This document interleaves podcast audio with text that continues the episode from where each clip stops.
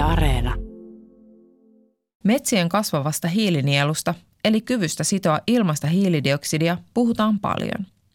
Koska ihmiskunta puskee edelleen ilmakehään kasvavia määriä hiilidioksidia, tuota liikaa kasvihuonekaasua olisi yhä tärkeämpää kerätä sieltä pois ja myös pitää se sieltä pois.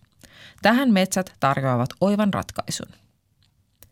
Kasvaessaan puut sitovat ilmasta hiilidioksidia – mitä suuremmaksi puut kasvavat ja mitä vanhempi metsä on, sitä suurempi on sen hiilivarasto ja sitä tärkeämmäksi tämä varastointi muodostuu ilmastonmuutoksen vastaisessa taistelussa.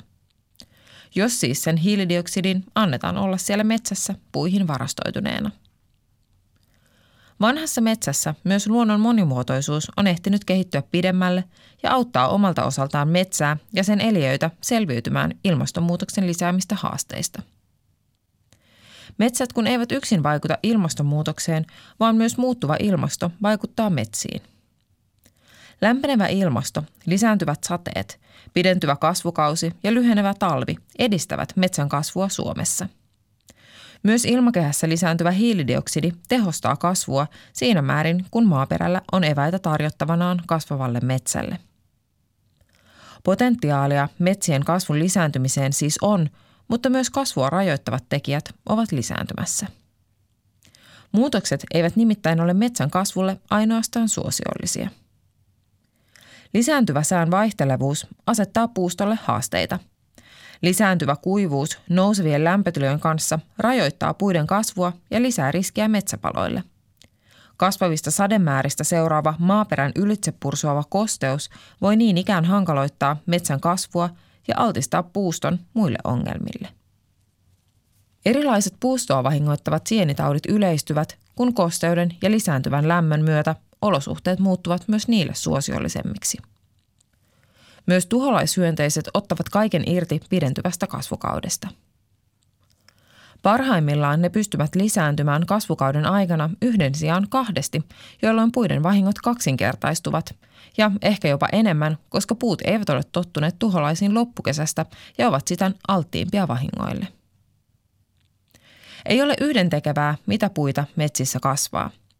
Tällä hetkellä Suomen metsissä kasvaa enimmäkseen mäntyä ja kuusta, mutta ilmastollisten olosuhteiden muuttuessa hirmuista vauhtia kohti pohjoista on metsillä ja metsän kasvattajilla kiire pysyä mukana.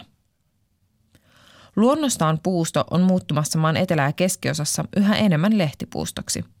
Pohjoisessa mänty valtaa alaa kuuselta.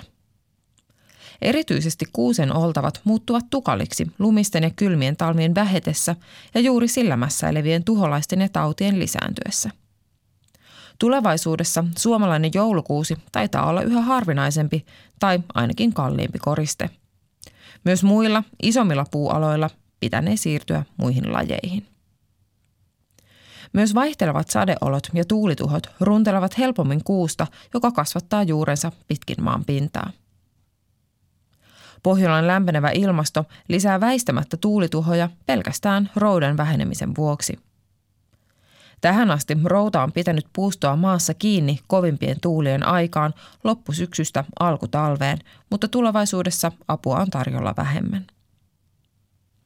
Onkin kiire miettiä, mikä puu pärjää parhaiten ilmastossamme tulevaisuudessa. Kestävämpiä puita jalostetaan kiireellä. Millainen metsä sitten on parhaiten varautunut tuleviin muutoksiin? Millaisilla toimenpiteillä parhaiten suojellaan Suomen metsiä ilmastonmuutoksen vaikutuksilta?